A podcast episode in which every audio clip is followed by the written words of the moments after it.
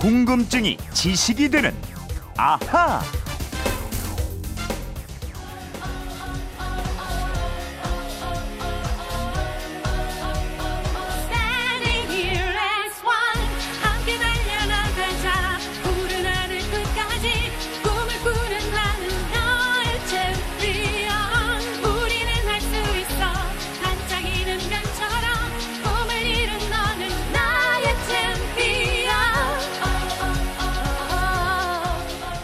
약 한 달 전에 끝난 평창 패럴림픽 주제가입니다. 조수미와 소양이 부른 Here as One 이곳의 하나로 잠깐 들으셨습니다.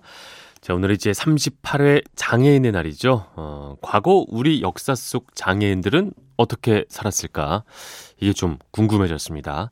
그래서 오늘 궁금증이 지식이 되는 아하에서는 과거 장애인들의 생활을 좀 돌아보면서 우리가 혹시 가졌던 고정관념이 있다면 좀 깨보는 시간 가져보도록 하겠습니다. 자, 오늘도 궁금증 해결사 오승훈 아나운서와 함께 하겠습니다. 안녕하십니까? 예, 안녕하세요. 네. 자, 우리나라 장애인 국민 지금 몇 명쯤 될까요? 네, 먼저 이 질문을 하나 드려볼게요. 네. 우리나라에 가장 많은 성씨 예, 순서대로 한번 말씀해 보시겠어요? 뭐 김씨일 것 같고요. 네, 그다음에 이씨, 박씨 뭐이 정도가 아닐까 싶은데. 네, 그 다음이요. 그 다음이 네. 최 씨로 아, 아마 그 많은 분들 최 알고? 계실 거예요. 왜 네. 제가 꼭 네 번째까지 짚었냐면 네. 김 씨가 약 천만 명이고 이 씨가 약 700만 명, 어, 박 씨가 약 400만 4 400만 명. 상황이 안 좋으시군요. 네, 그리고 최 씨가. 네. 220만 명쯤 돼요. 네.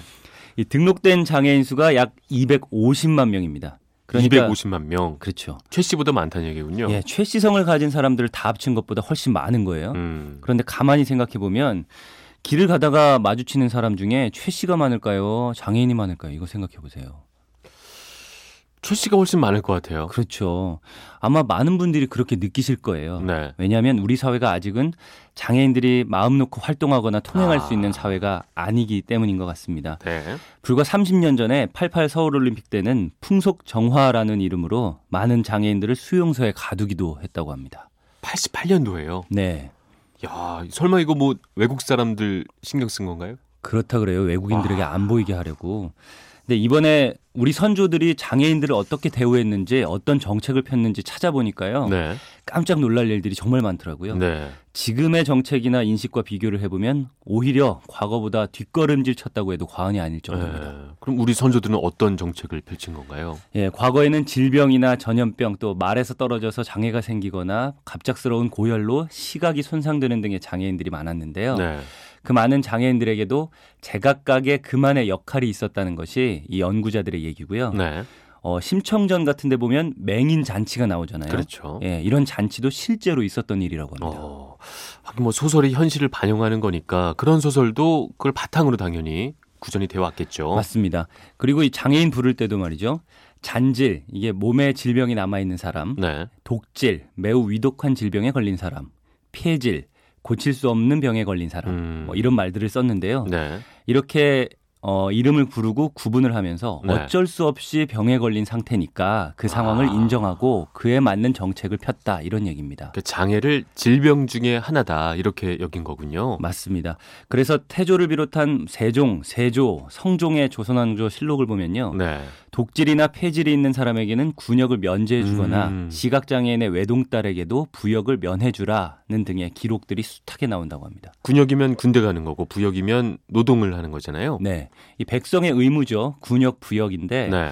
예, 장애인 가정에는 이걸 면제해 줄 테니까 봉양을 잘해라 이런 아. 의미였고요. 장애인들이 집에서만 머물지 않고 자신에게 맞는 일을 잘 할 수 있게 일자리를 많이 만들어 주기도 했습니다. 네. 요즘 세상에도 장애인들이 원하는 게 사실은 어, 자립할 수 있는 일자리인데 네. 그때부터 이미 일자리를 주면서 자립을 도왔다 이런 얘기군요. 맞습니다. 박연이라는 분 들어보셨을 거예요. 네. 우리나라 3대 악성 중에 하나로 꼽히는 분인데요. 그렇죠. 세종대왕에게 이렇게 건의했다고 합니다. 음악에 재능 있는 시각장애인에게 음악을 가르치고 그에 응당하는 관식을 주어야 합니다. 관직을 줘야 된다. 네. 네. 이 건의를 들은 세종은 그 말대로 관현 맹인을 만듭니다. 네. 궁중에서 관악기와 현악기를 연주하는 시각장애인 대원들인데요. 네. 모두 시각장애인들로만 채워졌고 음. 어, 임금이 참석하는 잔치에서 연주를 하는 등 최고의 연주 단체로 활약을 했습니다. 박연의 건의도 건의고 또 그 건의를 그대로 받아들인 세종도 참 대단하다. 네. 그 임금의 그 신하였군요. 네. 이런 분위기다 보니까 이 조선 시대에는 장애인들이 능력에 따라서 높은 관직에 오를 수도 있었는데요. 네. 조선 초기 우의정과 자의정을 지낸 허조는 척추 장애인이었다고 하고요. 네. 중종 때 우의종을 지낸 권규는 간질 장애를 가진 인물이었습니다. 권규는 병세가 깊어지니까 상소를 올려서 사직을 요청을 했어요. 네. 그런데 중종 임금이 아니다. 휴가만 더 주도록 하라. 음. 이렇게 얘기하면서 만류했고 함께 일을 계속했다 그러고요. 네. 광해군 때 좌의정을 지낸 심희수는 지체장애인이었고요. 네. 숙종 때 우의정을 지낸 윤지환 역시 한쪽 다리를 가진 지체 장애인이었는데 어, 기계와 도량이 훌륭하고 청렴해서 많은 사람들의 존경을 받았다고 합니다. 그러니까 장애가 있어도 능력만 있으면 조정 대신으로 채용을 했고 국사를 함께 논의했다 이런 네. 얘기군요. 네, 이 방금 말씀드린 윤지환의 별명은 일각정승이었는데요. 네. 일각, 그러니까 다리를 한쪽만 가진 정승이었다는 아. 뜻입니다. 어, 이렇다 보니까 장애인과 비장애인이 자연스럽게 어울렸고요. 네. 지금 같은 봄철에는 꽃 구경도 같이 하고 금강산도 함께 유람하고 에, 돌아와서는 또 여행 중에 머물렀던 절의 지붕 형태를 정확히 음. 맞췄다 이런 고사도 있고요. 네. 아무튼 여러 가지 이야기들이 굉장히 많습니다. 물론 저희가 지금 얘기하는 게 당시에 모든 장애인분들이 이렇게 살았다 이건 아닐지라도 네. 그래도 예상을 깨는 정책 인물들이 꽤 많네요. 맞습니다. 어, 여기에서 앗 이런 것까지는요. 네. 조선 시대에는 장애인을 위한 장애인 단체가 있었다는 얘기 들어보셨습니까? 아 그 시절에 단체까지 있었나요? 네. 뭐 협회 뭐 이런 건가요? 그런 것 같아요. 명통시라는 이름의 시각 장애인을 가진 어, 시각 장애인을 위한 조직이었는데요. 네. 조선 초기에 명통시에 소속된 시각 장애인들은 기우제 등 국가의 공식 행사를 담당하면서 그 대가로 노비와 쌀을 받아서 생활을 했다고 합니다. 네. 와, 좀 이게 놀랍기도 하고 또 어찌 보자면 좀 부끄럽기도 합니다. 과거에 비해서 뭐 장애인 관련 정책들이 좋아졌다고는 하지만 뭐 아직까지 250만 장애인들이 만족할 만한 수준은 당연히 아닐 거고요. 네. 또 우리 선조들이 장애인들을 어떻게 대했는지를 보니까 아, 이제 우리도 좀 더 신경을 써서 함께 어울릴 수 있는 사회로 만들어 가야 되지 않나 그런 생각을 해보게 됩니다. 아, 오승훈 씨 잘 들었습니다. 우리 청취자들 이렇게 궁금한 게 있으면 어떻게 하면 될까요? 네, 그건 이렇습니다. 인터넷 게시판이나 MBC 미니 아니면 휴대전화 문자 샵 8001로 보내주시면 됩니다. 문자 보내실 때는 미니는 공짜지만 휴대전화는 짧은 건 50원, 긴 건 100원의 이용료가 있다는 거 알고 계세요? 네, 궁금증이 제시되는 아하 오승훈 아나운서였습니다. 말씀 고맙습니다. 감사합니다.